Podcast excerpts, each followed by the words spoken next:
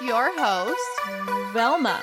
and Daphne. Hey guys, welcome back to episode 88, 88. of Let's Get Haunted. And this is our second episode of spooky Mhm. season. So we are continuing with the tradition of dressing up for every single episode this month. Yep. And if you don't know who Velma and Daphne are, they are the two mystery Bitches figure outers from from Scooby. Scooby Doo. Yeah. Scooby-Doo, where are you? So we're here to solve some some, Some problems, pull back the mask, and tell you that it was Old Man Withers of the amusement park. Yeah, except this time we will not tell you that it was Old Man Withers. Oh, we won't. Well, Natalia No. knows what the episode is this week. I don't. That's how our show works. I feel like Scooby Doo was like always trying to not be paranormal. Like they would be like, "Oh, it's some crazy thing," and then at the end they would be like, "No, it was just this guy who wanted Yeah. money." you yeah, know? it always was. and we're the opposite of that. We're like, you might have thought it was a guy that had that wanted money, but no, That's true. There was actually That's a curse. true. Like with the Indrid Cold episode we did Right. last month, Mhm. you may have thought it was a guy who wanted money, Yeah. but it turns out he didn't get any money. So what, What did he was it? want? What could what he want? did he Who's want? to say? Who's to say? Nobody knows for sure. But I would love to shout out our donors for this yeah. episode. I'd like to give a big shout out to Sydney B, Lara W, Lauren D, Olivia M, Carly K, James H, and Amanda S. And as usual, I've got to give a big shout out to Amber O because she donated last episode and it is enough to fund some of the episodes this month. So this episode as well, produced by Amber O. Thank you, Amber. Yay. Amber O, you guys, we all need to make like a statuette shrine of Amber O Yes. and like put it in our bathroom, like on like a nice, like, I don't know, like a silk Make or an something. Make an altar. You guys pray to Amber O for like a windfall of of financial gain and yeah, and good luck and fortune. that's right. You can do an Amber O amulet. I was about to say an Amber alert. no, no. No? Okay. Well, if you guys would like to become producers for future episodes, like we said last episode, I don't know, make a Ko-fi donation if Yeah. you guess the right amount. You might You too might- be a producer in Mhm. the future. Um, I'd also like to thank Lewis W and Alana B or Elena B uh, Uh-huh. for donating. Thank Yay! you guys. Thank you all very, very much. And I'm ready. You're ready. You I don't, have, an any, intro. I don't have any personal hauntings. Let me think. Do you have any? I any feel like that's a lie. I feel like every time you say you don't have anything, then I like hear like three episodes later that like actually Actually, some there was a fuck per- shit was going yeah, down. but you like just didn't have the time. To, like you were like, I can't do this right now. Yeah. Like I, I'm just living through my, my Honestly, I can't. I really can't think of anything at this moment in time. right. But to your point, I'm sure next episode I'll be like, actually, it turned out that last week I saw a werewolf Right. and got eaten by a serpent and then regurgitated back out. And I was just traumatized. Yeah. I needed time to process. That's well, right. I have a weird haunting slash I don't know what is going on. So yesterday I was walking my dogs up Sunset Boulevard in LA. And if you're not from here, you probably heard of the street. It's a famous street. It's really busy. Um, however, this was early in the morning. Uh, it was right when Enzo woke up. So it's probably around like 6 30, 7 in the morning, walking with the dogs, right? And um all of a sudden, on the sidewalk next to a busy street, I see a rabbit. Now, this is not like a rabbit that is like lives in outside. You know how there's like the rabbits that are brown with the white tails and they're like like jackrabbits. yeah, and they're like they have hot brains or something. Like if you get too close, they like run away. Yeah, and yeah, they're, they're like rabbits. scattered. Yeah, they're Yeah. rabbits. They're like one track mind. No, this was you like saw a bunny. a bunny, like a domesticated someone's pet. Like this was a Rex rabbit. I know because I used to have rabbits. Um, and this one was white with like brown honey spots on it. It's like a very like stereotypical like pet rabbit. Okay? Okay. And he's doing the thing that pet rabbits do, where they're like on their hind legs, like with their like little paws on their noses, like cleaning themselves Mhm. or preening or whatever they're doing. And it's like super cute. And they're like moving their like ear and stuff. And I'm like, this is not something that lives in the wild does this, you know, Right. especially not in front of two dogs and a person. Like, little does this rabbit know that if I wasn't restraining my dogs, he would be like ripped to shreds in one second. Right. Yes. You have a husky. Yeah, husky and like a Mexican street dog. I don't know what she is, but that's what she is. Like she's that's what she is. I am looking at this rabbit and I tell Cody, my fiance, I'm like, we have to get this rabbit. Like it's someone's pet. It's not going to survive out here. It's going to run into the street. Clearly, it doesn't know like anything about surviving because it Right. like doesn't give a fuck about these dogs, which are like just chomping at the bit, trying to kill it.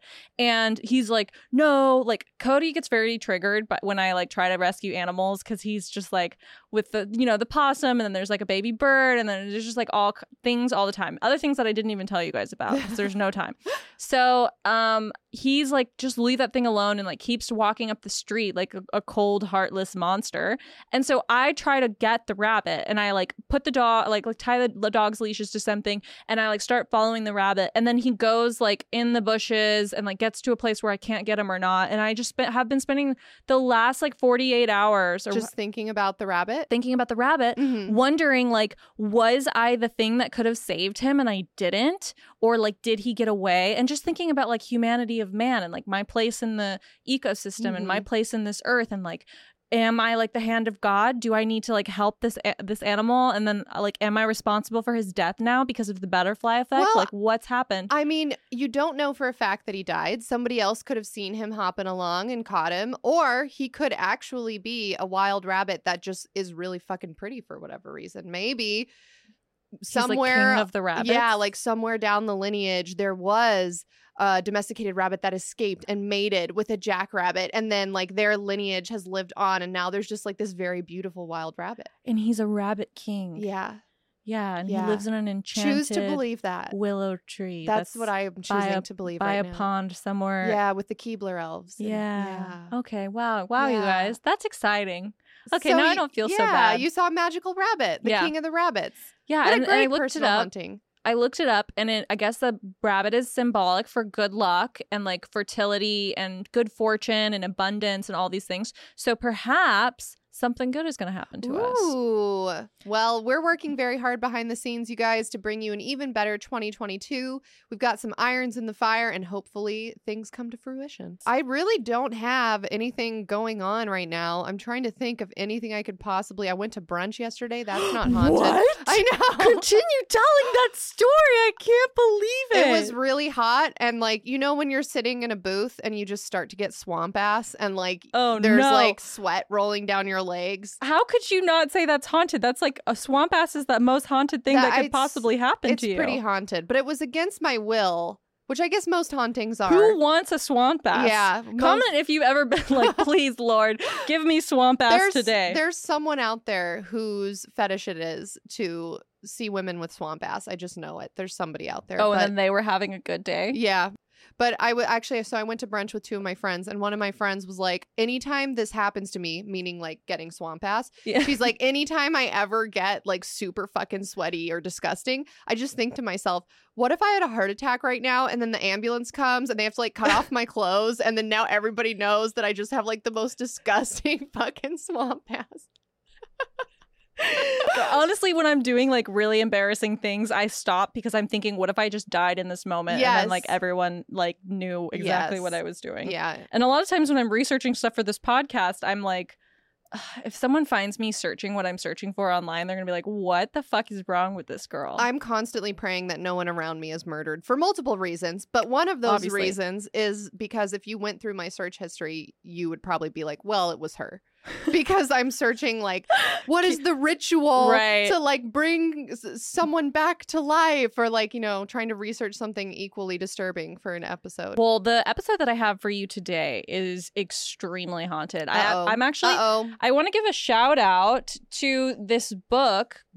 Shout out the book. Strange Stories, Amazing Facts, who a listener donated Oh, or yes. gifted us. That's right. Um, um, But thank you so much because from this book, I got this great idea for this episode and also got to read some stuff that wasn't online. Awesome. and I was like, what? there was a story in there that you couldn't find online. No, I found it online, Oh, but oh, the oh. story. But you saw it first. Right. This book is by Reader's Digest. And so it just has like a bunch of like the titular thing strange What? stories, amazing facts.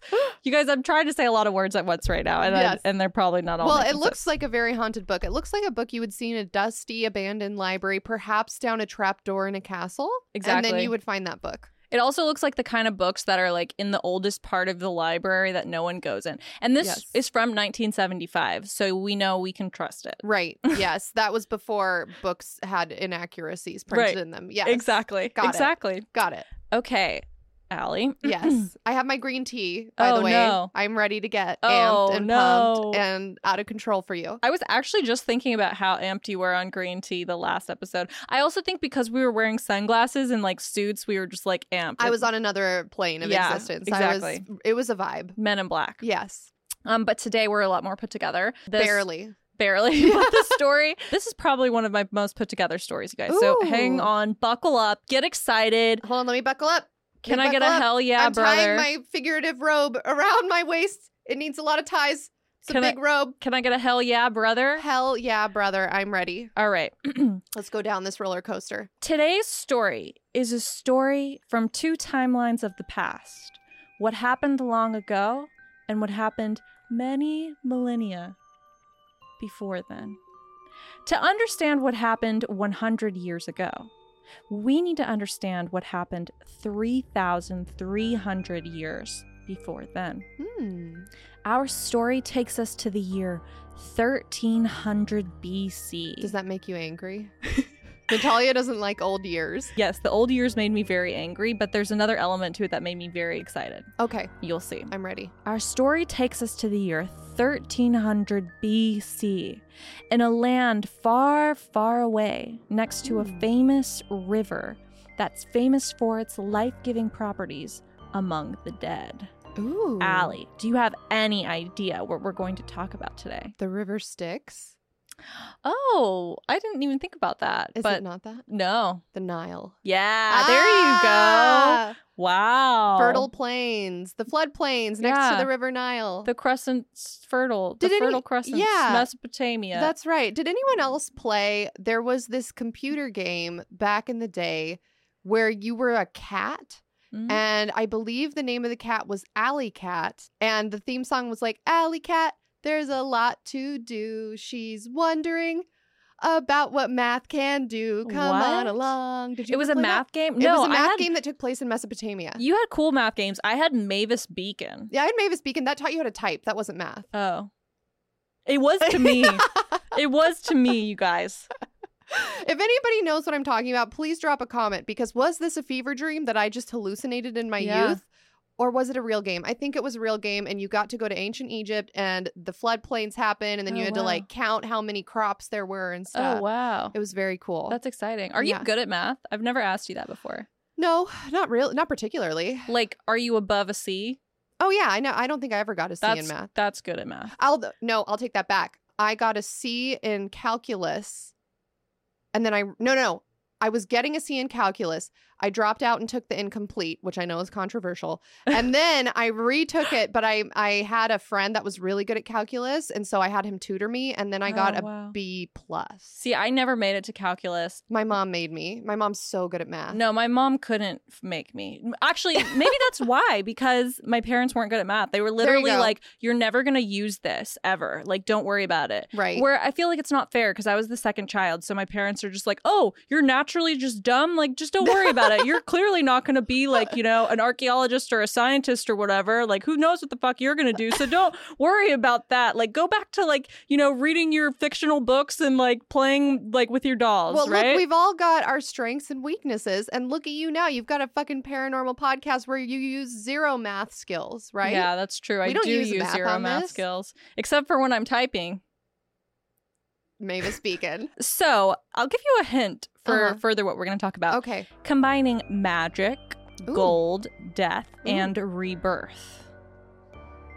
Haunted treasure in the Nile River. Very close. Ooh. So back to 1300 BC, the ancient Egyptians. Ooh. Now, what do you know about the ancient Egyptians, Aly? They were on some haunted shit because they were building these beautiful uh I don't even know what to call them. Like temples? Is that what you would call it perhaps? The pyramids is what Uh-huh. I'm referring to. They had like a very sophisticated society. Mhm. Yeah, it was just like a whole fucking bustling metropolis. A whole ass civilization. Yeah, yeah, yeah, yeah. Very uh, impressive. A whole swamp ass civilization, That's I'm right. sure. Yes. For sure they had oh, swamp ass. a hundred percent. Everyone living in the BC times had swamp ass. I actually looked it up once because I was so hot in my house in LA that didn't have air conditioning. And I was like, how did the ancient Egyptians like survive? Because it had to be so much hotter there than it is like in Southern California, and right? what they do. what they would do is get sheets and get them all wet and then like wring it out so Oh. they were like kind of damp. And then hang them up in the window. hang them up in the windows and then like sleep I on wet that. sheets. Yeah, but that's just a different kind of swamp ass. Right, Like instead of a hot swamp ass, now you've got a cold swamp ass and possibly a yeast infection. Yeah, or a ringworm. That's a possibility Right. too. But they were probably like, oh, the gods have granted me this special. Yeah. So the ancient Egyptians obviously didn't have modern technology, but they are famous for having all of this like really sick technology, right? Yeah, yeah, like yeah. the Very pyramids, advanced. civilization. They had like aqueducts and all this stuff to like, you know, fucking keep their shit going. I don't know. I'm not going to spend too much time on this. The ancient Legi- Egyptians were like lit, all right? Yeah. Now, so they didn't have modern technology, but they did have something that we don't have. You see, the ancient Egyptians had magic, Aly. Are you saying we don't have magic? Not like the ancient Egyptians. Oh, okay. had. They had a special magic. They had special magic. okay. The world that the ancient Egyptians lived in was imbued with magic. For the ancient Egyptians, magic was the underlying force of all life. In Egypt, there was no word for religion, but there was a word for magic. oh. Magic, or Heka, is translated as a powerful energy, or perhaps as someone who has mastered that powerful energy That's interesting. Like a wizard. like a wizard or a magician. And although magic had existed before the gods, it was magic itself that allowed the gods to perform their duties and create this Oh. earth. Magic personified, or the being who mastered Heka magic, was a god as well. The god was named Heka, and he was the god of this unseen magic, and he was also the god of medicine. Now, Heka helped to create the world, and Heka also helped to sustain it after its creation. And this is an allegory for magic itself. Magic created this world, and magic is the thing that keeps the world going and like gets all the moving parts, right? Okay. So, in other words, everything is made from a source of energy that we cannot see. And this energy surrounds us and created us. And one who can master this energy is one who can know Heka. So it's like the force. The Force, yeah, Yeah. it is very similar to the Force. Heka was also in his like personified form drawn as a man in a royal dress wearing a regal curved beard of the gods and carried a staff entwined with two serpents. And here is a hieroglyph of Heka. You want to describe that? Yeah.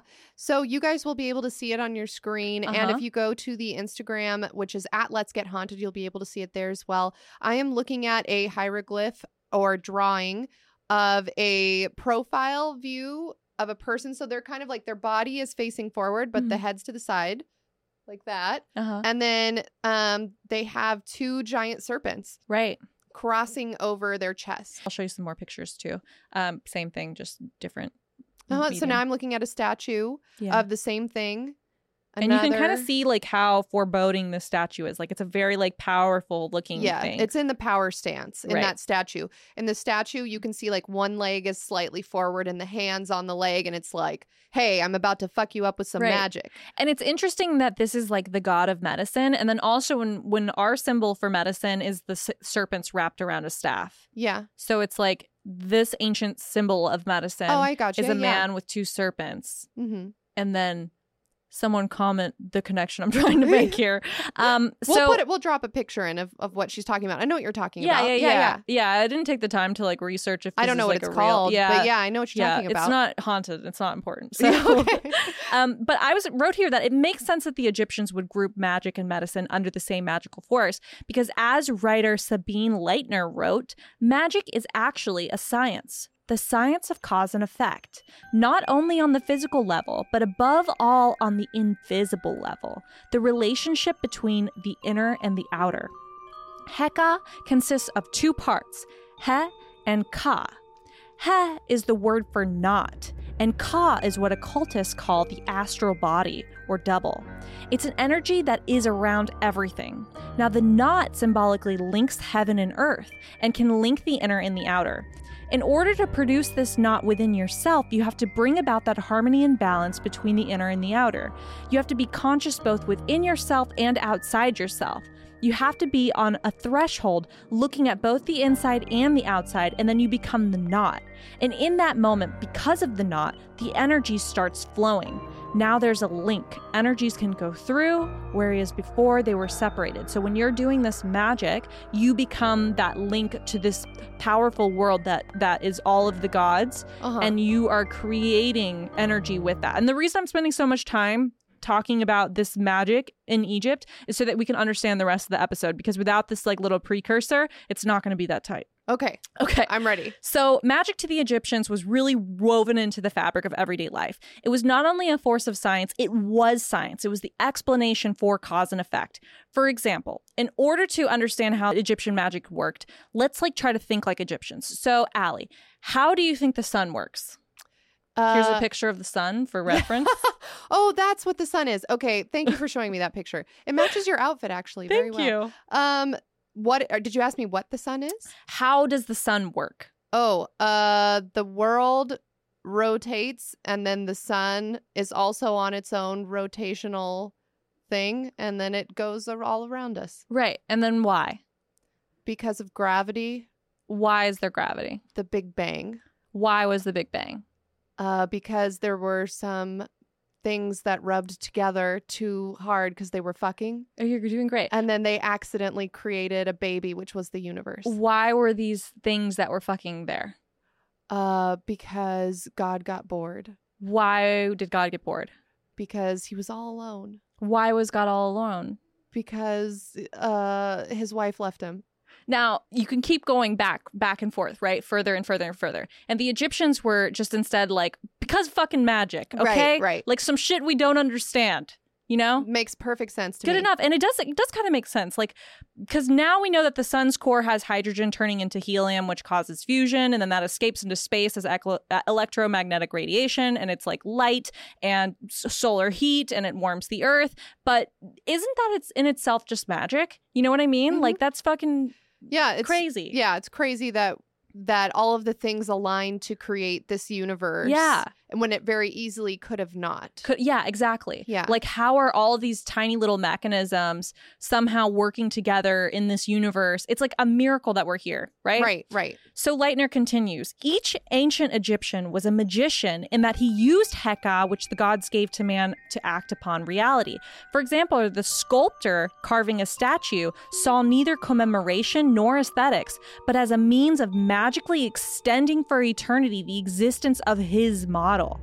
Written words had Heka as well, and because of that, owning books or scrolls and reading them gave you more Heka. Mm. The carving or writing of hieroglyphs was also a form of Heka, in that control of the written word confers power onto the thing described.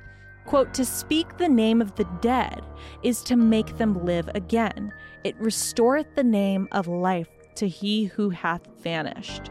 So it's really this creative unseen force. Like a huge part of Heka is to take that force and make things happen with it. Okay.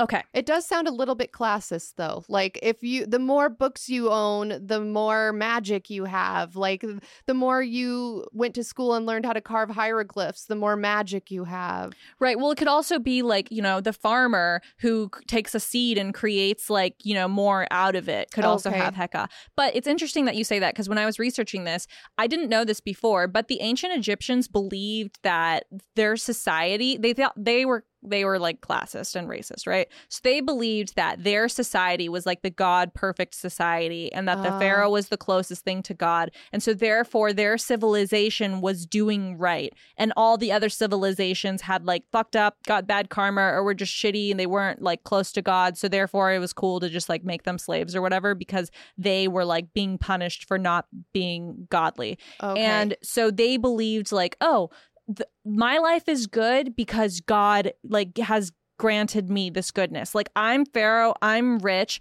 I can have a bunch of books, I can be a sculptor, whatever, because Yeah. God bestowed this to me because I'm worthy of it. Does that, make sense? Yeah, that makes sense. So they really thought that they were like they were like vessels for God. And they also, this will help later in the episode, they thought that life after death was just an extension of daily life. Like when we think of heaven, the afterlife, we think of it as being like so much better than this world and like no suffering. And uh, depending what religion you are, like you'll get like have whatever you want in heaven or whatever, right? Right. They didn't think that. They were like, I was a farmer in this life. The next life, I'm a farmer. So I better bring my fucking cows to my grave because that would really suck if I woke up in the next life and I didn't have a cow. Like, what am I going to do? Right. You know? Yeah. Have you ever heard of the Pharaoh's curse? Is that the one where he has a tomb and if you disturb the tomb, you get cursed? Wow. Yeah. Is that correct? yeah. So okay. So the curse of the pharaohs is like an umbrella term or an idea or like an, an ideology, which basically states that there's a curse that's allegedly cast upon anyone who disturbs the mummy of any ancient Egyptian or especially a pharaoh. And the curse was intended to keep thieves out of the grave. So the, the ancient Egyptians, like I said, they really believed in magic. This was legit. So they would write on the tombs that like if you disturb this, your family will suffer forever. You won't make it to the afterlife and your whole life will be fucked up, basically, Right. as a way to keep grave robbers out of their tombs. Because, like I said, the ancient Egyptians really believed that their afterlife was just an extension of daily life. So they would bury with them in the tombs everything they needed for the afterlife.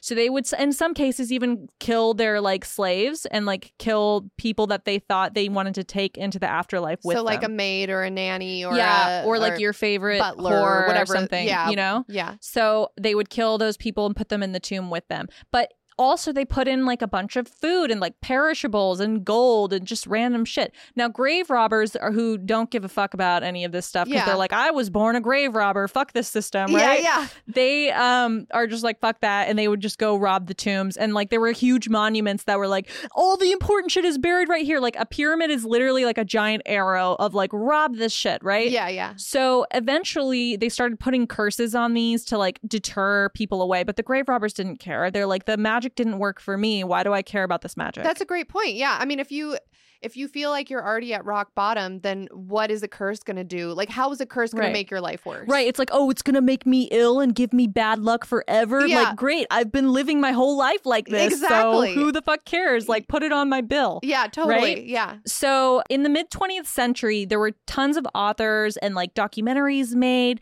that argued that the curse is real in the sense that a lot of these tombs, when they're opened after a long time, will have like mold in them or like bacteria. Spores. Spores, and you could be exposing yourself to that, which in itself could make you ill and Right. make you die, right? Totally. So the curse tales also, interestingly enough, have existed long before people translated hieroglyphs. So before we could even read like the curses in the tombs, everyone knew that the the mummies were bad luck. Like if you disturbed the tomb, you were going to be haunted. Okay. So there's like a case in the 16th century before we translated the hieroglyphs of someone disturbing a tomb and they were like writing about it and talking about the curse of the mummy without even knowing that there was legit a curse written. Oh, that's in the cool. tombs. Yeah. Isn't that? That is cool. I do feel like there is something about like disturbing someone's resting place that is Yeah. just evil. Right. And the curse doesn't differentiate between grave robbers or archaeologists or scientists Oh, that's a good point. you know, it's just like someone's disturbing my tomb.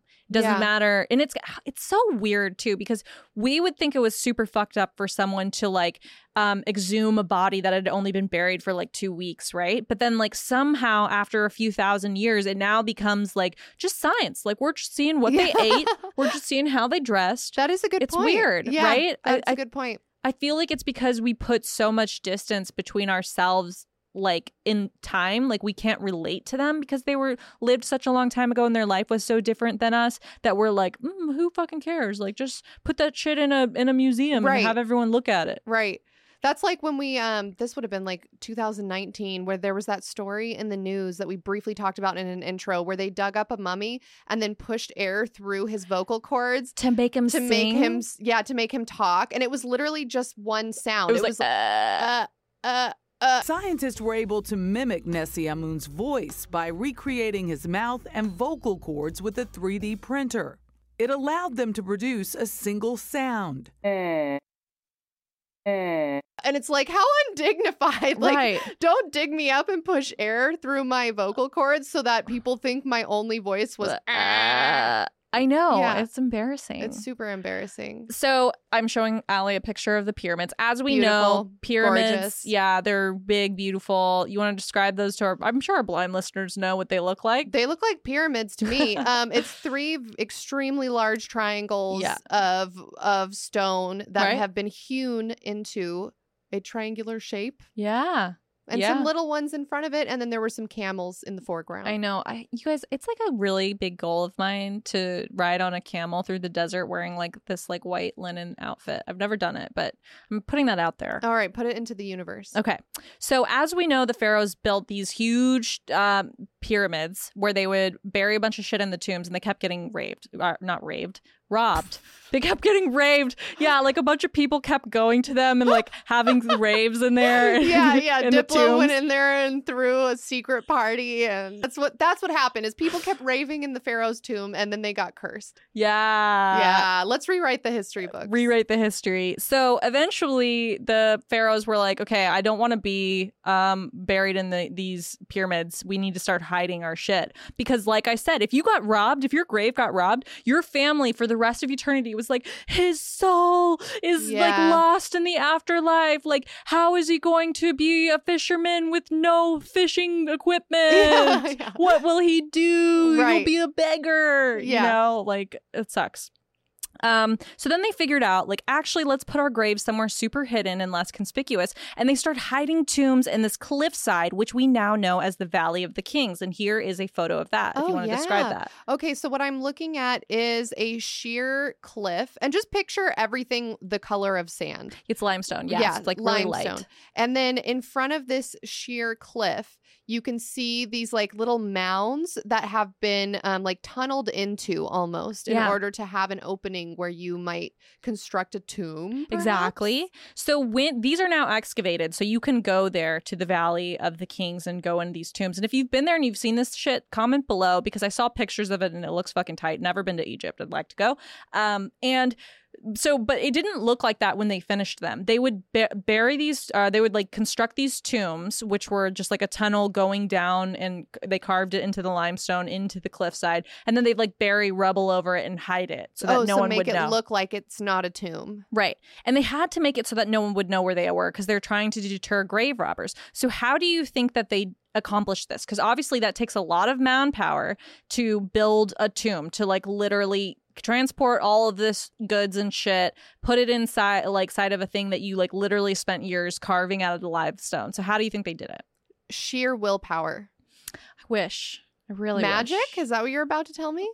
Uh, it's a sort of magic. Perhaps you know that begs the question: w- Did the Egyptians use magic to get slaves to do things? Oh. Yeah. So no one knows where they are because what the Egyptians would do is they would use foreign captives as workers to build the tombs, and then they would kill the captives to make sure that no one learned about that place. Okay, so like prisoners of war. Yeah. Because, like I said, the Egyptians really believed that God had given them all of this luck because they deserved it. And, like, if you were like a prisoner of war, like, or if you were at war with the Egyptians, obviously you were at war with God, right? Okay, So, like, yeah. you're a fucked up person and deserve punishment. Like it, maybe it would be the equivalent of like you represent the devil because I represent the righteous God. Exactly. Yeah. Yeah. So, additionally, this is an important part um, that you need to understand for the rest of our story. They specifically chose the Valley of the Kings because the land had always been barren. Nothing had ever grown there. Even today, nothing can grow there. So, the, the per- people who chose this area knew that civilization would never move here and uncover these tombs because there's no reason to. There's no water, Right. nothing grows, right? Yeah, why would you ever just decide, hey, I'm going to go over to that barren 200 degree weather, like no oasis to be seen? Right. Like you would go there and die. pile of rocks. Yeah. exactly. Yeah. Wouldn't think about it. So these tombs were already haunted by the slaves who were murdered to make them. And additionally, the area was too haunted to grow anything. So I want you to remember specifically nothing can grow here, okay? Say okay. it with me. Nothing can grow here. okay. Now story time. Okay, I'm ready.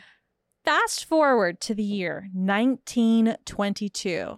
Aly, do you have any idea what was going on in 1922? The roaring 20s. The Roaring Twenties. And can you explain a little bit about what the Roaring Twenties were? Uh, I believe it was a time where there was an economic boom Mhm. in the United States, and so people were wearing fun dresses, and Flappers, dancing around, and you know, drinking, drinking, um, cocaine, cocaine, having a grand old flag of a time, Right. and then promiscuous sex. Right. And then the 30s was the Great Depression, right? Right. So it was like right, it was this economic boom right before everything went to shit. So everyone was like really pumped on life. Yeah, exactly. Exactly. Like lots of consumerism happening. Um just just everyone's having a really really good time. Yeah. Now, that is the world that we're living in. So, what do people do when they're having a really good time? They get optimistic and they're like, "You know what? I'm going to go find some ancient Egyptian shit." Right. because I feel like luck is on my side. And that's exactly what they did. So, Howard Carter was this Englishman and an archaeologist and an Egyptologist. And here's a photo of him. Looks like a very serious, old timey. Um, he's actually he's not very old. He looks middle aged in this Uh-huh. photo. But when I so when I say old, I don't mean that he's old. I mean that the photo, like his Black clothing, and white. yeah, very 1920s. Little bow tie, little Right. hat, Yeah. like, holding a book, looking off to the side, like I'm about to explore some shit. Right. It's all very much reminds me of Indiana Jones. Yeah. And after I did this episode, I started thinking like, was Indiana Jones like based on this time? Because you know how Indiana Jones like takes place in the past, even though there's like crazy shit from the future that happens. Uh huh. I, I feel. Have you seen Indiana Jones? Yeah, I mean Indiana Jones, he definitely goes into the Pharaoh's tomb Yeah. and like tries to take some stuff, and then there's like blow darts and yeah, and curses. he's like he's like dressed like this. yeah, Um, so Carter, who his name's Howard Carter, so sometimes I'll call him Howard, sometimes I'll call him Carter, um, just to spice it up. you guys. yeah, yeah. Keep he had been getting funding from this guy named Lord Carnarvon. Lord Carnarvon. And I don't know how to pronounce his name, so I'm just going to call him Lord. yeah. Okay. I'm on board with that. So he had been getting um, funding from the Lord, who is literally a movie character. Look at this guy. Describe this guy. This looks like a dead man. This looks like, like he's posed. like a stuffed dead man. Um, I really don't know how to describe him. He look, you know what he looks like? Um, there will be blood, Oh. like those types of outfits that the rich oil barons were wearing. yeah. and like it looks like he should have a pocket watch he doesn't in this photo but Mhm. and he's like sitting in an armchair reading a, a large book and he's Right. got a he's got like a western looking mustache and a hat cocked to the side Mm-hmm. um definitely looks like a character Yeah. So you kind of hit the nail on the head. He looks like a rich oil baron Yeah. because he was incredibly wealthy. And here's another photo of him with his lady where I feel like he really looks. oh looks that lady is so rich um Yeah. she has like seven purses in her hands um she's wearing furs a big giant floppy hat Mhm. he's wearing a giant um frosty the snowman hat Like a- stovepipe hat Yeah, like an Abraham Lincoln hat. yeah, hat. totally. And he's got a fancy umbrella in his hand and Mhm. a pair of binoculars in the other. I feel like that is the metric for how wealthy you are. Right. Do you have a pocket watch? Right. Do you have a large umbrella? Do you have a pair of binoculars? Guess what? You're a millionaire. Do you have a woman wearing fur and seven purses standing next to you? Yeah, That yeah. also could be a good indicator. And they look just so happy, don't they? Oh, really? I was thinking he hates her when I was looking at that. I was like, she's definitely spending all of his money because he doesn't give her enough attention. Oh, wow. Maybe you're seeing something that I don't. Uh, Maybe I'm just wishing that I was that lady. Yeah. because because she's about to. She, well, I, we'll find out. You guys see. okay. So these two guys, Howard and Lord, they become super good friends, doing the Lord's work, as one might say. It's for fun. Um, they're they're just Lord is like giving Howard all of this money, and he's like, "Hey, go find some shit in Egypt. Like this is cool. I want to invest in this." And during the twenties, this was kind of like a time when everyone was really into Egypt- Egyptology they Mhm. were really invested th- in this and you can even kind of see in some of the uh, fashion and architecture from the 20s the art deco look a lot of it has egyptian like themes to it right like the Mm. art deco is very like elaborate i don't know and then they had like gold and snakes and leopards and things like that like egyptian motifs So this was like fun for this lord. He's like, oh, you know, I'm like doing some venture capitalism in like Egyptology. Okay. Um, so Carter is searching because he's an actual archaeologist. He's very academic about this. He's searching for any tombs that have been missed by previous expeditions. In particular, one of Pharaoh Tutankhamun. oh, that's a very big, well-known pharaoh. Yeah, he is a very famous pharaoh. Do you know why?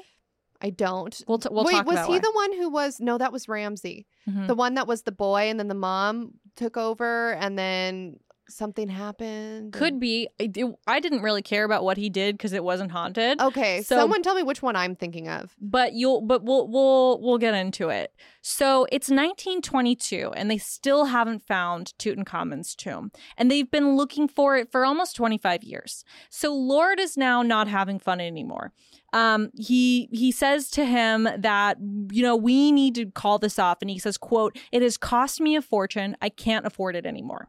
And then Carter's like listen I know that it's here uh, it's it written in the temple at Luxor, which they have already found. There's like writing on the wall that says King Tut's uh, tomb is nearby. Plus, no relics have shown up from it, so I know it hasn't been looted. Otherwise, we would have relics from it, right? Right. So I really feel like if we find this, we're gonna hit a gold mine. We're gonna go down in history forever as being super famous ha- for having found King Tut's tomb, and we're gonna, you know, have financial windfall. It's gonna be amazing. So he also says there's only one place left that we haven't looked in the in the Valley of the Kings, and it's right next to one of the Ramses tombs. So he's like, I know that we're just gonna find it, and he shows him a map even, and is like, look, here's the only spot that we haven't hit yet. Really convinces Lord uh, to do this, and then Lord's like, you know what? okay, quote, I'm a gambler. I'll back you for one more toss. If it's a loss, then I'm through. So he Ooh, suc- lot writing on this. This is like Howard's whole career and passion. Writing and their on this. friendship. They were really good friends too. And, you know, so around this time, the legend says that Carter buys a canary and he puts it in this gold cage to cheer himself up because they've, you know, been having a lot. I know. Old timey people are so funny. I It's feel like, that would make me sad to put a bird in a cage, but like instead he's like, it's like so- songs of distress will bring me joy. Yeah, yeah. Um, so he he does that to cheer himself up, and then upon seeing the bird, one of Howard's servants was like, he says, "quote It's a bird of gold that will bring luck. This year we will find, God willing, a tomb full of gold." Now Wow. they get to the site and they start digging, expecting to uncover the tomb immediately because Howard is like really sold everyone. This is the last place I know it's going to be here, you know? And so they're expecting that they're like literally going to move a rock and they're going to find it. Well, they don't. For three days, they're just digging uh, into the ground. Nothing's coming up, just rubble. And can you imagine how disheartening that would be to literally just dig a hole for three days? Also, what a task to just go to like a giant barren I know. part of the desert and be like, I guess dig here. I know. And they had like no tools. Yeah, no to excavators. Yeah, exactly. They just literally had to rudimentary be like, take the shovel, pick some dirt up, place it over here, Oh my god. and then put the shovel back there until you go down far enough and hit something, maybe. So now Carter is thinking that he's finished. He's like, this is not good. I've spent all of the money. I promised this guy that we would, you know, do this thing and nothing's happening. But on November 4th, 1922, their water boy accidentally stumbles across a stone that turns out to be the top of a flight of the steps that have been cut, carved into the bedrock. Jeez. Now, Carter is like, oh my God, we've done it, right? So he has everyone stop what they're doing, come over to where this stone was kicked by this young water boy. I hope they And gave that water boy some treasure as a prize. Well, he's nameless on Wikipedia, so I feel like, you know, he just, he lives on as a water boy. But they actually made a movie about him. about the water boy. Yeah, water boy. with Adam Sandler. Yeah. Oh, okay. Well, I'm glad to know that he had a good life after Yeah. this. So Carter had the steps partially dug out until the top of a mud plastered doorway is found. And then he, he sees that the doorway is stamped with indistinct oval seals with hieroglyphic writing. And here is a photo of that seal. Wow. You want to describe that? Yeah, so I'm looking at double doors carved out of stone that have a bunch of hieroglyphs uh, carved into them, and then there is a um like a handle on Mhm. each of the doors, but they're tied together with this very intricate um series of knots using rope. It's Mhm. very interesting. It's always so impressive.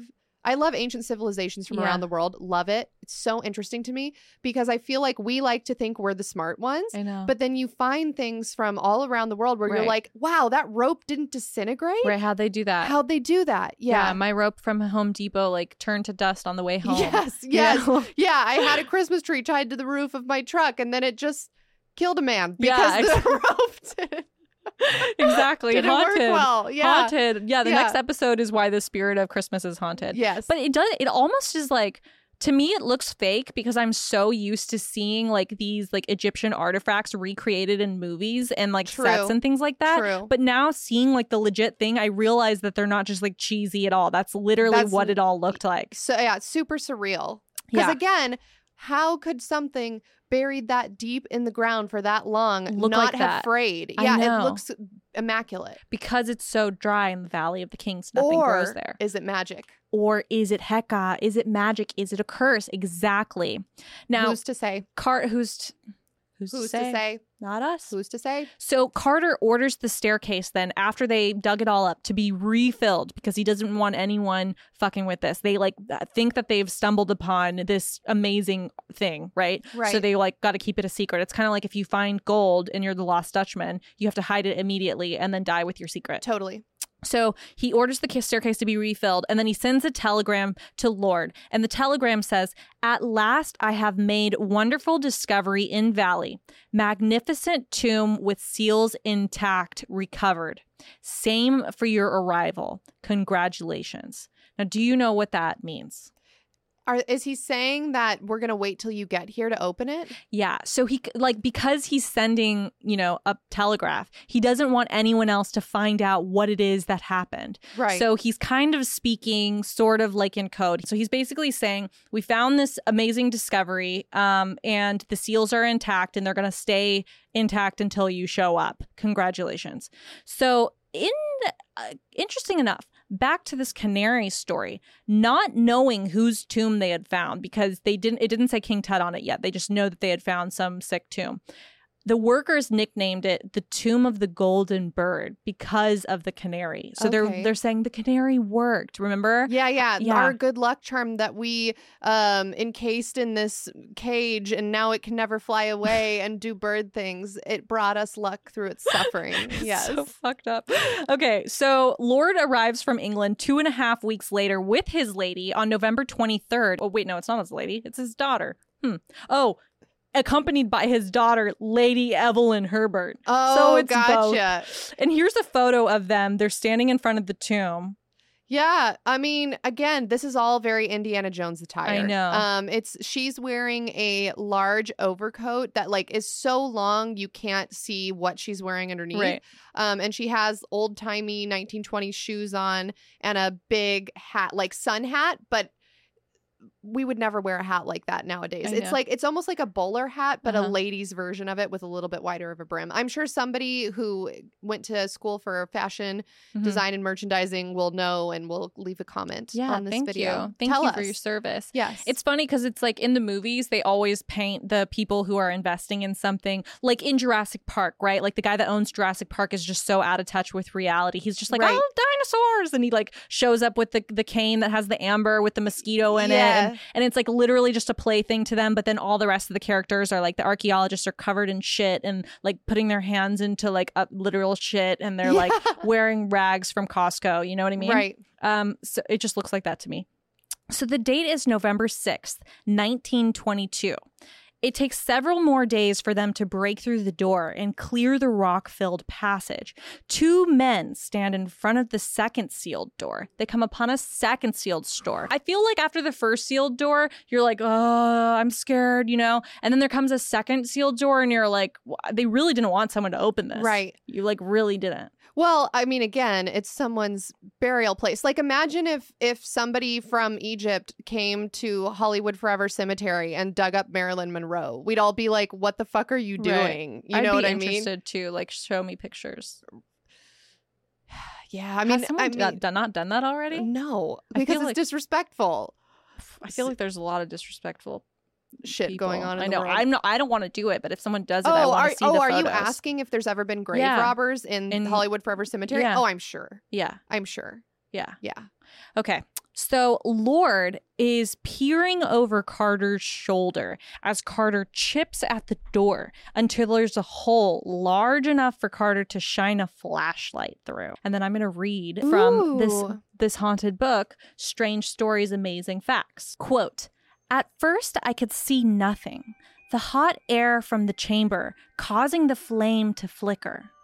But as my eyes grew accustomed to the light, details of the room slowly emerged from the mist. Strange animals, statues, and gold. Everywhere, the glint of gold. Now I see why you chose this story. For the moment, an eternity it must have seemed to others standing by, I was struck dumb with amazement. And when Lord Carnarvon, unable to stand the suspense any longer, inquired anxiously, Can you see anything? It was all I could do to get out the words, Yes, wonderful things. What do you think they found? okay, here's what I'm gonna guess: a sarcophagus yes. with a mummy inside. Yes. It ends up being King Tut, Yes. and there's fucking jewels and gold galore. everything. They find the tomb of Tutankhamun. It contained over 5,000 perfectly preserved artifacts. You guys, these are literally 3,300 years old, and they're all perfectly preserved, including the pharaoh's intact mummy. And here's some photos. Yeah, like that? chariot wheels. So Natalia's showing me a series of photos Mhm. of artifacts piled up in a room, and yeah, there's chariot wheels. There's like looks like food, maybe like Uh-huh. bags of food. Uh-huh. There's, I mean, I can't even really. There's like gold. There's Yeah. paintings. It's very wagon ornate. Yep. wheels. mhm. Yeah, jar. There's like hieroglyphs all over the wall, paintings, Gorgeous. the tomb. Yeah. Yeah. Very cool. Here is like a drawing of the layout of the tomb. It's actually a very large tomb. Uh-huh. So it looks like one, two, three, four different chambers. Yeah. Uh, there's something called the annex, the something chamber. I can't read from that far away, and the treasury. Right. So basically my point is is that it's really large. There's like four rooms and all of the rooms have everything that was in there intact. Like you can see all the paintings undisturbed for 3300 years. The discovery was so significant that it launched the modern era of Egyptology and like I said it inspired fashion designs of the 1920s with Egyptian motifs of snakes, birds, lotus flowers. They're appearing on clothing designs and architecture, as well as mass produced consumer goods, which were available to everyone. But little did they know, with the unsealing of the tomb came a price. Ooh. Many people at the original opening of the tomb died before their time under strange conditions following the discovery. Oh. Within 10 years of opening the tomb, nine of the archaeologists on Howard's team would be dead. That's terrifying. How did they die? Let me tell you how they died. Okay. So, while they were working on the tomb, we're going to go back to the canary story. Okay. While they were working at the tomb, Howard Carter sends a messenger to his house. The messenger goes into his house and he hears something, like a faint cry. He's not sure what it is. This is the day that the entrance to the tomb was laid bare. He says that he saw a cobra enter the house, pounce on the bird, and swallow it. He witnessed the canary being eaten by a cobra, which was the sign of the Egyptian monarchy. Oh my God. The incident was so infamous that it was even reported on by the New York Times in December of 1922. There's a rumor that the cobra was released into Carter's home as a symbol of how the king strikes his enemies, and then that began local rumors that the curse had been released. So they're saying we're not sure if this if this was released by someone in Egypt just into the home to be like this hey, is stop fucking with our stuff. Right, exactly. Or if it just got in there some way, but either way, it's like an omen, right? Like Right. everyone knew of these these like pharaoh's curses and they're kind of saying like don't fuck with this. Like you're not even Egyptian. You're like some random top hat guy and and like Indiana Jones from like a whole other country. Yeah, yeah. And you're over here just like with your fucking like pocket watches and your like curly mustaches being like, "Oh, whatever will we find in this rock?" You yeah. know? It also maybe we already said this earlier, but it just struck me again. Yeah, like what is the difference between an archaeologist and a grave robber? Right. I know. I guess technically an archaeologist shouldn't be able to make money by selling the artifacts to private owners, but I'm sure that like back in the day they did that all the time. yeah. I think now I don't think you'd be able to do that. You'd have to like give them to a museum. Right. I, don't, know. know. Much to think about. Much to think about. And also like you know the person who stumbled upon the stone was this like water boy who literally doesn't even have A any name. mention Yeah. but the archaeologist like kind of like took credit for this whole discovery even though like technically i guess it was him who was like look i found the steps going down into Yeah. a tomb yeah. you know it's kind of interesting like uh the first person i think it was lord hillary or some lord sigmund hillary or something i might be saying his name wrong the first guy to climb everest wasn't actually the first guy to climb everest like his um sherpa did it Oh yeah, that's right. But- but everyone remembers yeah yeah, him. him. yeah i mean his sherpa's famous too i can't think of his name right now But there to your point, it's like we can't even think of his name. So how famous is he uh, really? i know yeah. Towards the end of February 1923, the curse continues. A rift between Lord and Carter, probably caused by a disagreement on how to manage the supervising Egyptian authorities, halts the excavation. They are at each other's throats. So the Egyptians, once they find out, like, oh, you found this tomb, now obviously the government's involved and they're like, oh, like you, we need to oversee this, make sure nothing gets stolen, make sure you don't fuck anything up, like Right. whatever. They're under high stress, Lord and Carter. They have like these like people telling them what to do. Where up until now, the Egyptian authorities were like, oh yeah, you're searching for something in the middle of that place where nothing ever grows and like Right. no one ever finds anything. Like, good luck, see you later. Continue to give us a bunch of money. Bye. You know. Oh, so they had to pay the Egyptian authorities to even To be, be there. there, yeah. Oh, then I actually I don't feel so bad about it. Then it seems like if the uh, powers that be in Egypt or the Uh-huh. authorities in Egypt are on board with it, then maybe it's not as unethical as I was thinking it was. I was imagining just some random people showing up and like digging. No, they had to get permission from the Egyptian authorities. Okay. But it's still sketch. Well, still, it's still disrespectful to disturb somebody's tomb, regardless of the situation. Yeah. So Lord and Carter kind of butting heads, and they used to be really, really good friends, right? So I'm saying the curse has already started working its magic. Okay. Lord mysteriously gets bitten by a mosquito on his cheek. And then he's shaving one day, nicks the spot where the mosquito bit him, and he ends up getting blood poisoning and dying in Cairo on April 5th, 1923 Oh only six weeks after the press started reporting on the mummy's curse.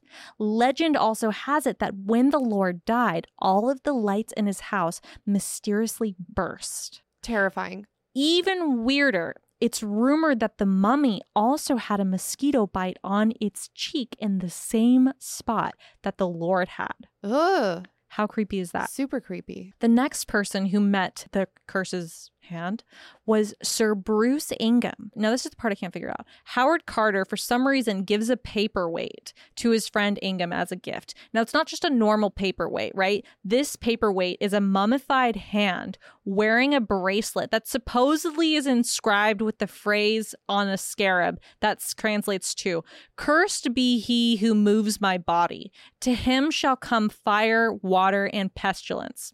Then Ingham's house burned to the ground not long after receiving the gift. When he tried to rebuild it, it burned again, and then he was hit with a flood. Yeah. I- it seems like you're asking for it at that point. You know that's what I mean? That's why I'm like, is Carter like we'll come to you'll come to see that perhaps Carter might have been sketch. I don't know. We'll Okay. see. Keep it in mind. The next person was George J. Gold. Gold was a wealthy American financier and he was a railroad ex- executive. And he had visited the tomb of Tutankhamun in 1923. Soon after he fell sick, he never recovered. He died of pneumonia a few months later, directly after entering the tomb. So, yeah, sounds like he got dust and stuff in his lungs. And, Something. Some sort of haunting, Yeah. some sort of curse. The next person was Aubrey Herbert. Lord's half brother, Aubrey, he was born with this degenerative eye condition. He became blind late in life. A doctor suggested that I don't I don't understand this, but he's a doctor, so I won't argue with him. A 1920s doctor suggested that his rotten infected teeth were somehow interfering with his vision. So he had every single tooth removed from his head in an effort to regain his sight. It didn't work, but then he died of sepsis as a result of the surgery just five months after the death of his supposedly cursed brother. 1920s doctors did not give a fuck. No, they didn't. They're like, let's try removing all your teeth. It can't hurt. yeah, yeah. And then Hugh Evelyn White. So Evelyn White was a British archaeologist and she also visited Tut's tomb and she helped excavate the site. After seeing death sweep throughout all of the archaeologists and bad luck, houses burning to the ground, floods happening, birds getting eaten, all this stuff happened. Lights bursting. Exactly. He ended up hanging himself in 1924, but creepily enough, not before writing in his own blood, I have succumbed to a curse which forces me to disappear. okay, that one's the worst. That one's the creepiest because That you sounds like a curse. because you could say, okay, like this guy got pneumonia because he breathed in dust, or this person, you know, sucks that he got blood poisoning. Like obviously that's terrifying, Mhm. but like okay, you know, makes sense. But no, this guy wrote in his own blood that he was succumbing to a curse and then hanged himself. That is the most haunted out of all of the deaths I've heard so far. Here's another really haunted one. So this guy Aaron Ember, he's an American Egyptologist and he was friends with a lot of the people who were present when the tomb was opened, including Lord. He died in 1926 when his house in Baltimore burned to the ground less than an hour after he and his wife hosted a dinner party. At this dinner party, it's rumored that they were showing this manuscript. You know what the manuscript was? What? the Egyptian Book of the Dead. His wife, once the fire happens, tells him to go back into the house and save the manuscript because Yeah. it's like this ancient manuscript, Why right? did Sorry, I'm getting worked up because I'm like, why was this not in a museum somewhere? Like people just like went home with like mummified hands and like cursed objects and like a very ancient Book Because- of the Dead. I think it's because they're like experts in the field and they didn't really have technology at the time. So they didn't really know, I think, like the same stuff that we know about preservation. And so you think, like, oh, like if this expert is saying he needs to take it to his house and, like, you know, put it underneath a light Right. and, like, look at it with a magnifying glass, sure. yeah, okay. So he goes back into the house to get the manuscript, and his wife is going to try to get their son, but the whole family ends up dying in the fire, including their maid. Now, Richard Fucked. Bethell was Lord Lord's secretary, and he was the first person behind Carter to enter the tomb. He died in 1929 after he was found smothered in his room at a very elite London gentlemen's club. Afterwards, the Nottingham Post said, quote, the suggestion that the Honorable Richard Bethell had come under the curse was raised last year when there was a series of mysterious fires at, at his own home where some of the priceless finds from Tut's tomb were stored. How weird is that? King Tut just doesn't want anyone fucking with his shit. It seems like that, Yeah. right? Sir Archibald Douglas Reid. He was a radiologist, and all he did was x ray King Tut before the mummy was given to the museum authorities. But he got sick the next day and died three days after okay. x raying yeah. the mummy. That's no longer a coincidence. James Henry Breasted didn't die until 1935, though his death did occur immediately after a trip to Egypt. So he was there when the tomb was opened and he leaves, lives his life for a while, but then he must have done something.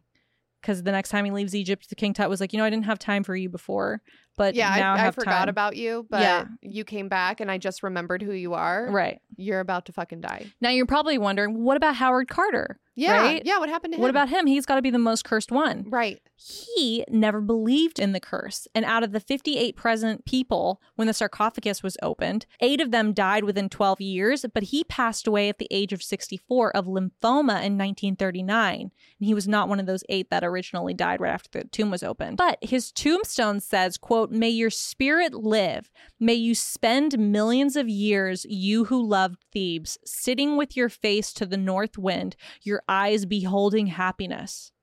Now, I don't know about you, but when you usually see like a tomb or something, it's like yeah. father of uh, father, beloved husband, son, whatever, Right. born this day, died this day. Maybe there's like a cute thing like what a weird trip it's been or something. Yeah. that to me sounds like some weird fucking magic curse shit. It sounds like a reverse curse. You know what I mean? Like he's thinking, okay, I don't I don't believe in the curse, but also in case it's real, let me like inscribe this thing on my tomb Mhm. that ensures that I can pass on to this next to the next life. And if he really was this Egyptologist who like knows all of this stuff about curses and things, maybe he knew some secret thing that we don't about how to not get the curse. Like Yeah. maybe he knew, oh, you're supposed to say some special prayer before you enter or something, or or you have to give a mummified hand to someone else.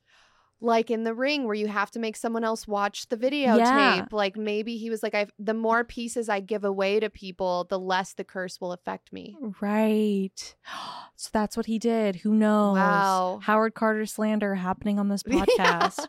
So, a lot of scientists from today have this theory that there's fungus that was growing inside the tomb. Scientists say that it could have been filled with this deadly fungus that had grown over the centuries and was released when the tomb was open. But then they take air samples from inside an unopened sarcophagus through a drilled hole and they test the air quality. And they do find high levels of ammonia, formaldehyde, and hydrogen sulfide, which are potentially could kill you. However, all of those would have a really strong scent and people would have been repelled by the door. Like they would have been like, oh, there's something like rotting, gross in there that we like don't need to open, you know? Yeah. And so the fact that they like no one mentioned that, like even when Carter was writing about this, all he says is like, "Oh, I see all this wonderful stuff inside." He would have said like there was a strong stench. And they didn't have like um face masks back No. then. Okay. And also remember, nothing grows in the Valley of the Kings. That's the whole point of this. right. Right? And if there was some crazy fungus, why was none of the rest of the stuff like affected by it? Like, Good wouldn't point. the paint on things be eaten away by bacteria?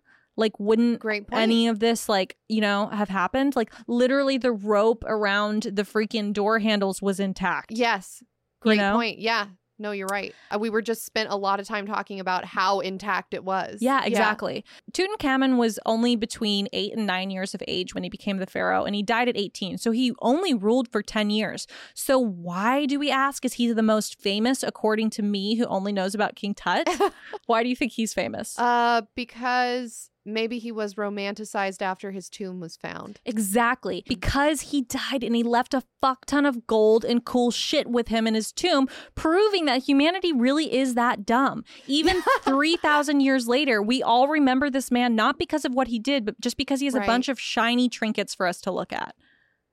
Damn. We're all just uh magpies, right? Aren't magpies the ones that try to find shiny objects? Yeah, and raccoons. Yeah. And like my baby, he's like, I feel like if he could walk, he would like walk off a cliff if I showed him a mirror. Yeah. He's like, look. Um, We're all just baby magpie raccoons. Yeah, that's what exactly. we've discovered through this podcast. yeah, he like, he have shiny Yeah. ball. Yeah. me like. So King Tut's tomb opening is the most famous of all the tombs that were found in the Valley of the Kings, and there are over 60 tombs there, but his is the most famous because it was totally intact. Or the rest of them had been like tampered with, like a lot of them had been robbed, broken. His was like the most intact. Well, first of all, I want to you first of all, let me say that again. First of all, I want to hear about your thoughts on the curse of King Tut before we discover some other curses. Right. Okay. Yeah, I think there's two ways to go into a discussion about this story. The first way is by not believing in the curse. And Mm-hmm. then you if you go that route, then you could focus on like how fucked up it is to like Right. disturb a grave and how it's like Egypt should be able to keep those artifacts Yeah. and it, none of it should have gone to private buyers, none of it should have gone to someone's house. Okay. That's a completely separate discussion. And I feel like if I get bogged down in that, I'm not going to be focusing on what's haunted. And the Right. name of our show is Let's Get Haunted. Yes. So I'm going to go down the path that believes that the curse is real. And I'm going to say it's kind of hard to not believe that the curse is real, right? Right. Because all of these people just getting fucked up beyond belief right after they do this thing that they're not supposed to do. It's like every like red light siren Yeah. stop sign is like telling them, "Hey, back away, like do not open this tomb. This Right. tomb does not want to be opened." And they did it anyway Yeah. And so it's kind of hard to feel bad for anyone because it's like, well, you're reaping what you sow. Right. But I also understand too, like it would be fucking sick to find a treasure trove. I know. Right? Right. So like finding I- treasure is tight. I just have a lot of emotions going on right I'm now. glad someone found it. And so I can look at the pictures and know about it. Yeah. I also think like how scientists are saying like oh the fungus and all this stuff, but literally nothing grows there. Well, but doesn't isn't fungus something that like can grow anywhere? Isn't it like one of those things like cockroaches are resilient, fungi are resilient? I'm sure we have a fungus expert. Expert, yeah, yeah. go ahead and let us know. They're gonna I be like, oh be yeah, I have up. athlete's foot, so like let me tell you about that. Yeah, yeah. I do know that fungus is fucking weird and can do a lot of stuff, but I don't know. After three thousand three hundred years, Look, it's it's pretty fucking wild that it's wild to just think of things not being disintegrated into dust by Yeah. that period of time, just in general. Yeah, Yeah. yeah. Like I have things that I literally have bought from Amazon this year that I've disintegrated Yeah, into yeah. dust. You know, Right. Well, and also, I mean, 3,000 years ago, however long this thirty was, three hundred. 3,300 years ago, um, it's not like they had plastics. No. You know what I mean? Plastics, it's like, all right, you they didn't have Twinkies and they didn't have plastic Right. bags. So if Twinkies and plastic bags were found in King Tut's tomb, I would be much less impressed because I'd be like, right, that This is all perishable sense. stuff. Yeah, yeah, Yeah. yeah. Also, that one guy, like his house literally burned to the ground, and then their flood came, And, and, then he, he rebuilt a house and it burned to the ground Yeah. again. Yeah, no, that's at that point you've just got to reevaluate your whole life and be like, what am I? What did I do wrong, and can I correct it? Because this is getting way too haunted. I feel like the only way to know for sure is to dig up the archaeologists' bodies and test them and like look at them, do like an autopsy and like figure Right. out like how exactly it is that they died. Like, was there spores in that man's lung who supposedly died of pneumonia? You know? Right? Yeah. So we need to do to them what they did to King Tut.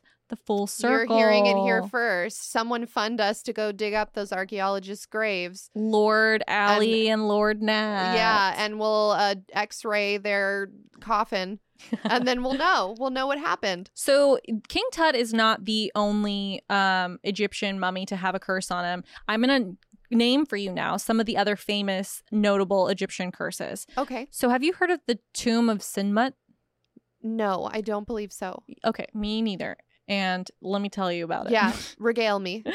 On the wall at the tomb of Senmut is an ancient curse that translates to quote his lifetime shall not exist on earth end quote Okay. So the tomb was for Queen Hatshepsut, Hatshepsut of Senenmut's royal advisor, who we know was a powerful man because he was allowed to build his tomb near the Queen Pharaoh's tomb, even though he wasn't royal blood, and they just didn't do that back then. You had to be uh, royal blood to be buried there. After the queen died, he was forgotten, and we know that he was forgotten because the tomb wasn't even completed. And the paintings and writings inside, however, do exist on this earth, and they include the ancient curse from which we read. So the curse was basically saying his lifetime will not exist on this earth, and then he was forgotten, and his tomb was forgotten. Super weird. Also, now I'm thinking when I am buried, somebody just write the most cryptic, Yeah. weird shit all on the inside of my coffin, just in case in 3,000 years from now, people are excavating my tomb and they can be like, she must have been really important. She had this crazy curse on the inside of her coffin. Right. And then I can just fool them all.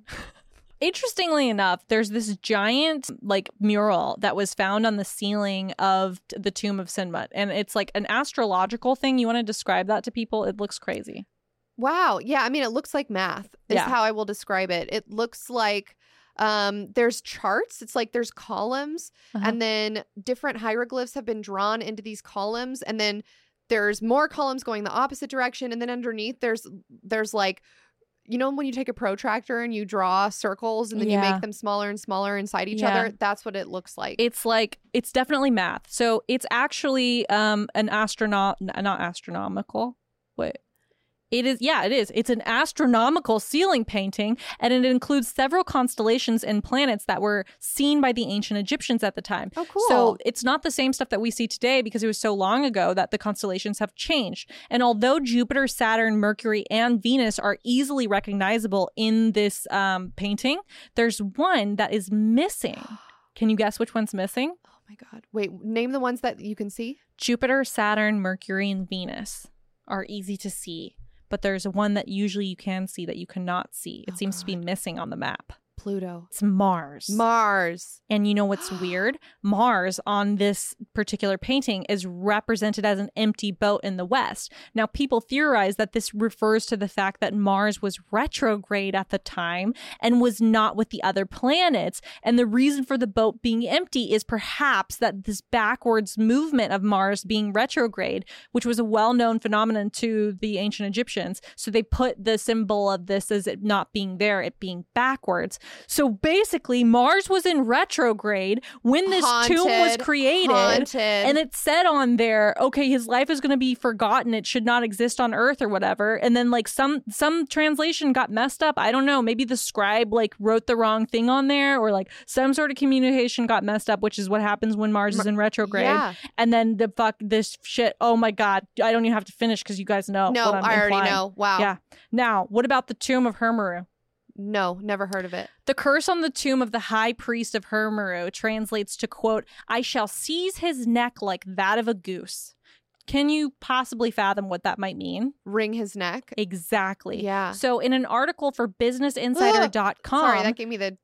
I don't like that. I don't like thinking about that. I know. Also, like, I hate how people hunt and they like kill the, the bird like that. Like, they just like swing their body around their neck and break it. And I know they're like, oh, it's the most humane way to do it. And I'm like, how about not fucking kill the bird first? like, what about that? You know? Okay. Um, don't get me on my high horse about hunting right I now. eat duck. Yeah, but it, okay, yeah, exactly. Don't get me. I don't have time. If you guys Yeah. want me to go on a rant about hunting, don't because I can't. Don't I can't raise my blood pressure like this right now. All right. So this woman, Salima Ikram, who is an Egyptologist at the American University in Cairo, said of the curses, "quote They generally state that if the tomb is entered by an impure person."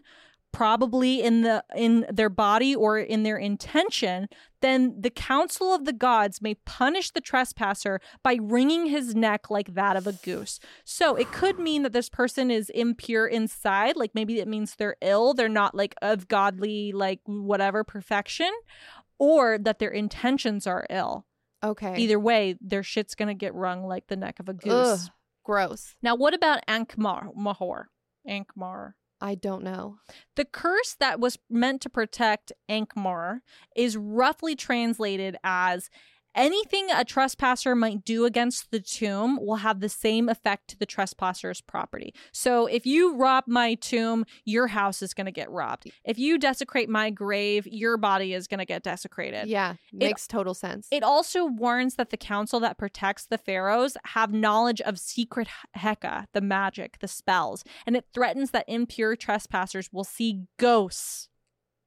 They're saying, like, we're going to use magic to descend ghosts upon you if you open this. Like, you're going to piss off whoever's in this tomb and we will haunt you as ghosts. I love that. However, interestingly enough, the same curse welcomes those who have pure and peaceful intention, and it says that the Pharaoh will protect them in the court of Osiris, lord of the Egyptian underworld.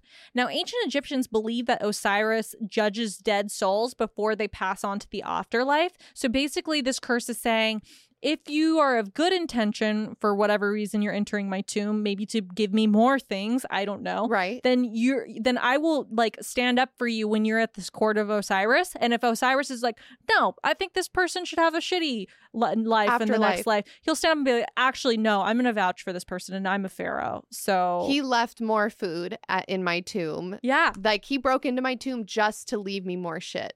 Now here's a photo of Bahira Osiris uh, Oasis, the Bahira. You can you want to try to read that? Bahariya Oasis is how I'm reading it, but I could be wrong. Um, wow, it's gorgeous. I know, isn't that beautiful? Um, I'm looking at a.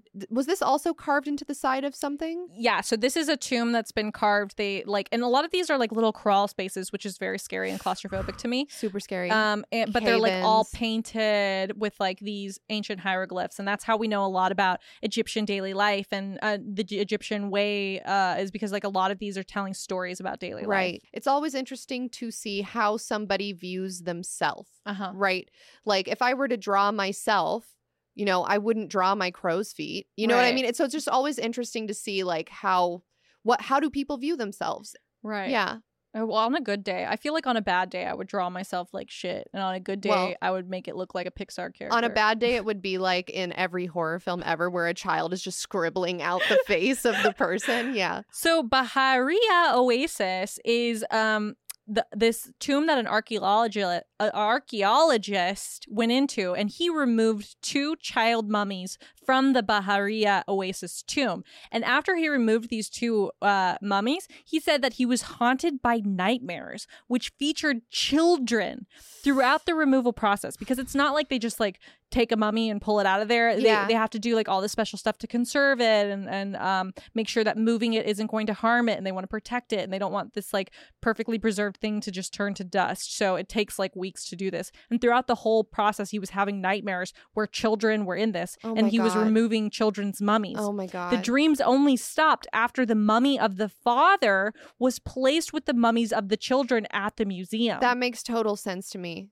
Isn't yeah, that like you don't want to separate to like think if the kids would be so scared, I like eh, know. it, you know, if they're separated from their father. So if we think that you know the soul lives on after death, and maybe Yeah. part of that residual energy resided in those two small children's sarcophagi, then yeah, they would st- that energy would be frightened being Yeah. removed from the father. I know, and they're like, yeah, bring us with our dad, or we'll haunt your dreams. exactly. Now, what about Kom Abu Billo? No, Bilo. no, I've never heard of the, of that. On his tomb, it said, quote, all the people who enter this tomb make evil against this tomb and destroy it, and may the crocodile be against them in water, and snakes against them on land. May the hippopotamus be against them on Ooh, water, hippos are scary. and the scorpion against them on land.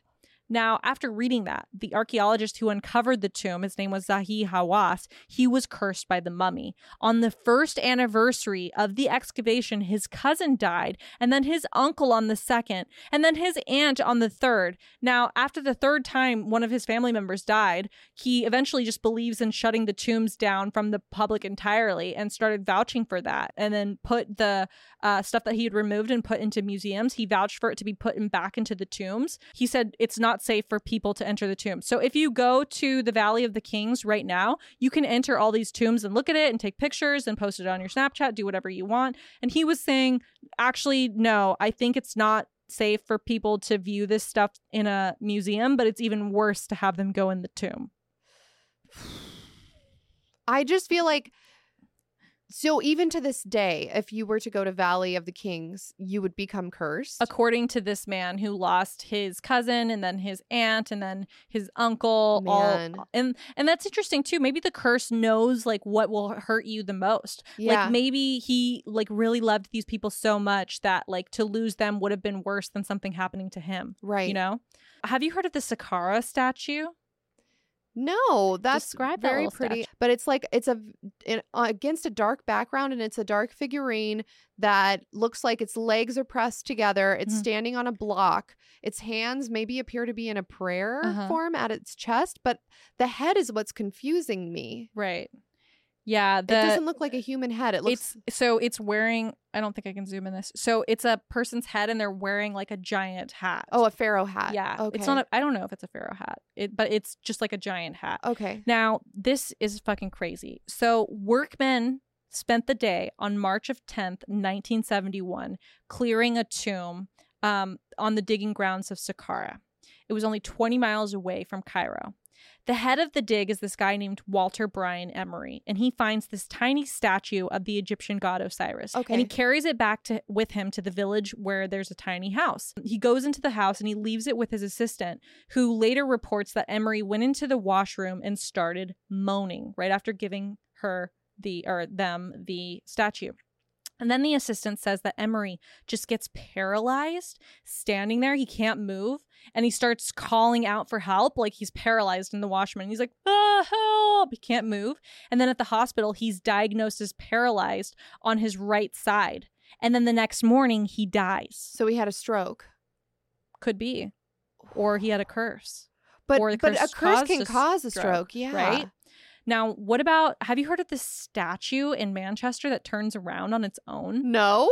This is fucking nuts. So, in late 2013, literally not that long ago, maybe maybe for some of you children, you're like, that's before I was born. But to God, me, I that's hope not, not. that long ago. Yeah. Um, in late 2013, the Manchester Museum was haunted with a 4,000 year old Egyptian statue that rotates 180 degrees every three days on its own.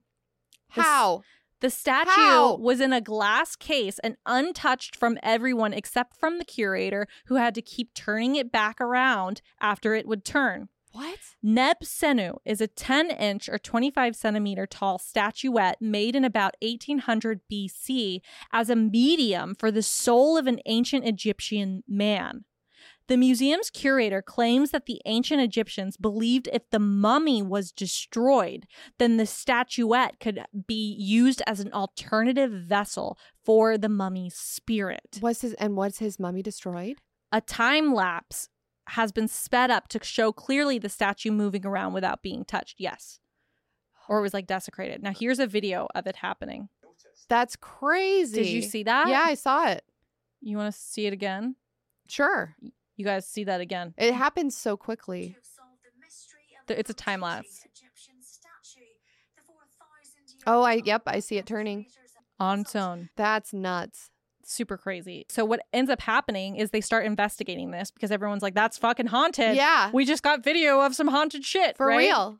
So scientists say that they they like mapped out they like made a bunch of fucking graphs like losers and they mapped out the They busiest did math. they did math they mapped out the busiest times of the day and saw that it correlated with the statue moving so they what they believe is that vibrations of like buses and tourists and all this stuff is vibrating things and then making the statue turn Right. but why then does that statue turn and none of the rest of them turn right right. so they say it's because the bottom of the statue is like curved like this, Mhm. right? And that the rest of the statues are flat. flat. Okay. Yeah. But I say, what? Maybe the Egyptians knew that if they put a rounded curve underneath the statue, that it could harness the vibrations of this world and be a vessel for that soul. Also, fucking creepy regardless. Yeah. Horrifying. I can just imagine being like a docent at that museum and you're like doing night shift, you're like locking up, and then you look and then the fucking statue It's is facing the wrong way, and you're Right. like,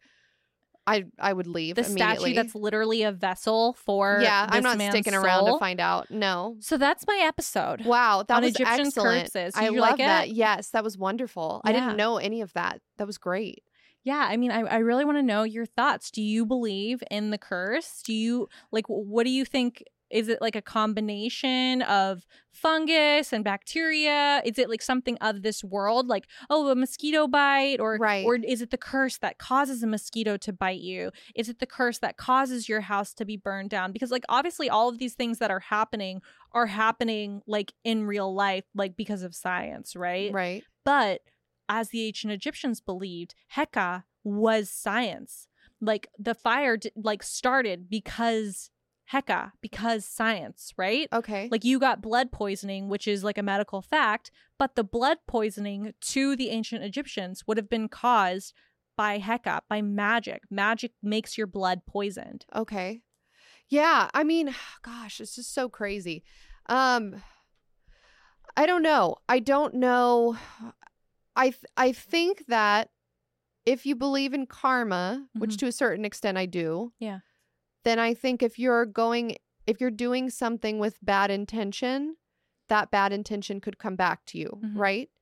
Um but I also think it's a slippery slope to say his house burned down because of because he did something wrong because then you have to think about all of the people in the world that have had like misfortune befall like, them Bad things happen to good people sometimes. absolutely Yeah. yes so i do want to make that clear um but yeah i mean it just it's just crazy it's just insane that like so many people died in such Yeah. close proximity to opening this tomb And a lot of It's it seems to be a direct result of opening the tomb, right? Like they Yeah. were there doing this excavation and then he got bit by a mosquito or someone was there Right. they opened up the tomb something got in their lungs they get uh, pneumonia like Totally. the canary was brought because of this um like excavation happening you know and then Got either eaten by a cobra. which was either came in because it was attracted to the canary or someone put it in there because the curse pissed them off right and they didn't want people fucking with stuff so they're like i'm gonna leave a symbol to these foreigners who are like desecrating things that are important to you know whatever for whatever reason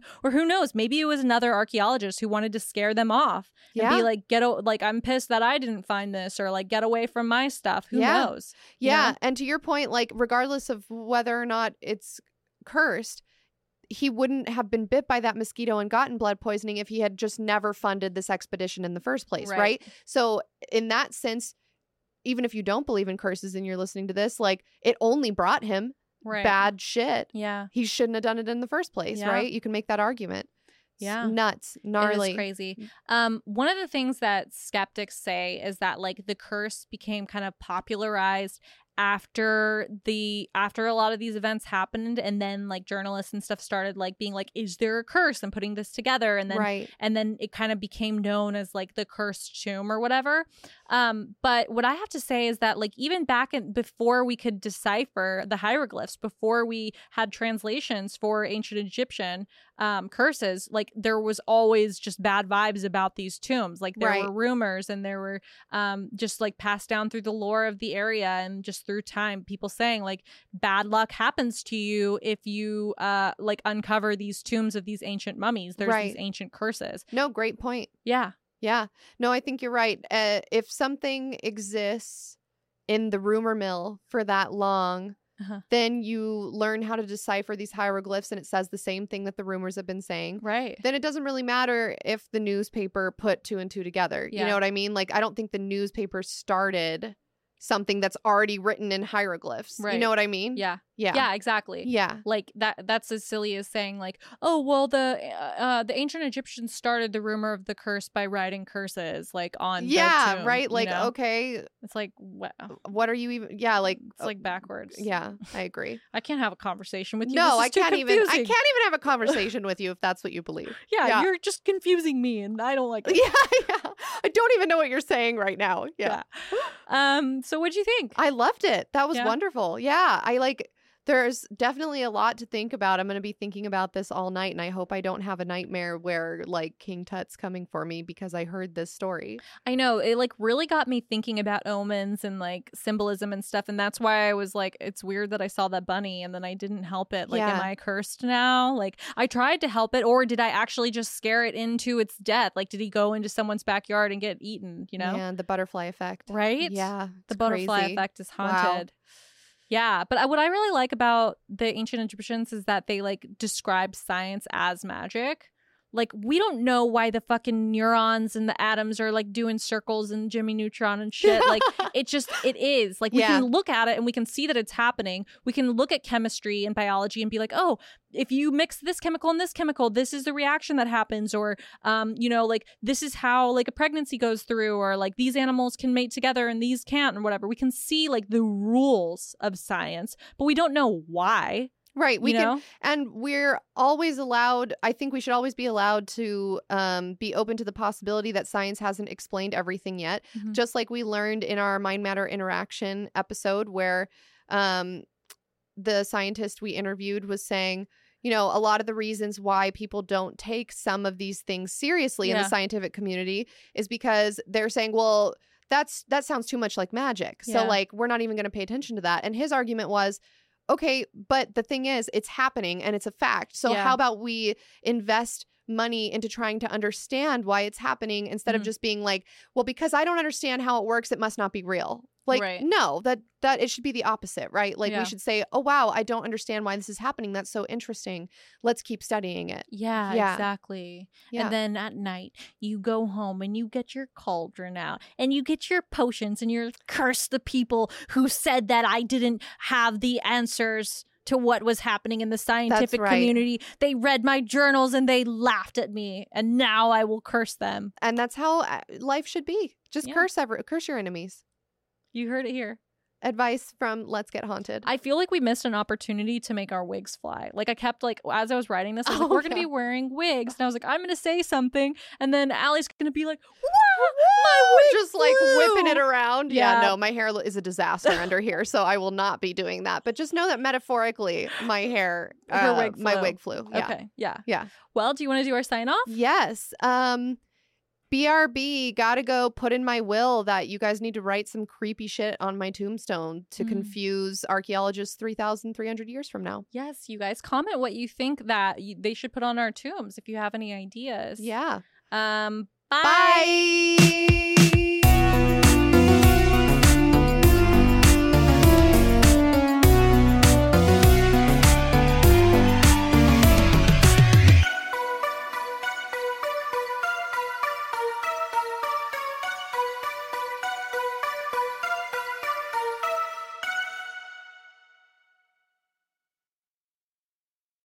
On a summer night, Douglas Wag Jr. lay motionless across a strip of railroad tracks before being struck by an oncoming train.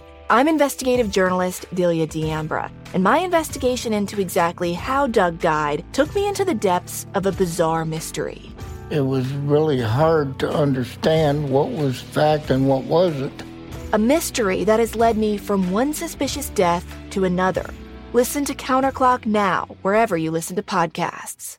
Say goodbye to your credit card rewards. Greedy corporate mega stores, led by Walmart and Target, are pushing for a law in Congress to take away your hard earned cash back and travel points to line their pockets. The Durbin Marshall credit card bill would enact harmful credit card routing mandates that would end credit card rewards as we know it. If you love your credit card rewards, tell your lawmakers hands off my rewards. Tell them to oppose the Durbin Marshall credit card bill.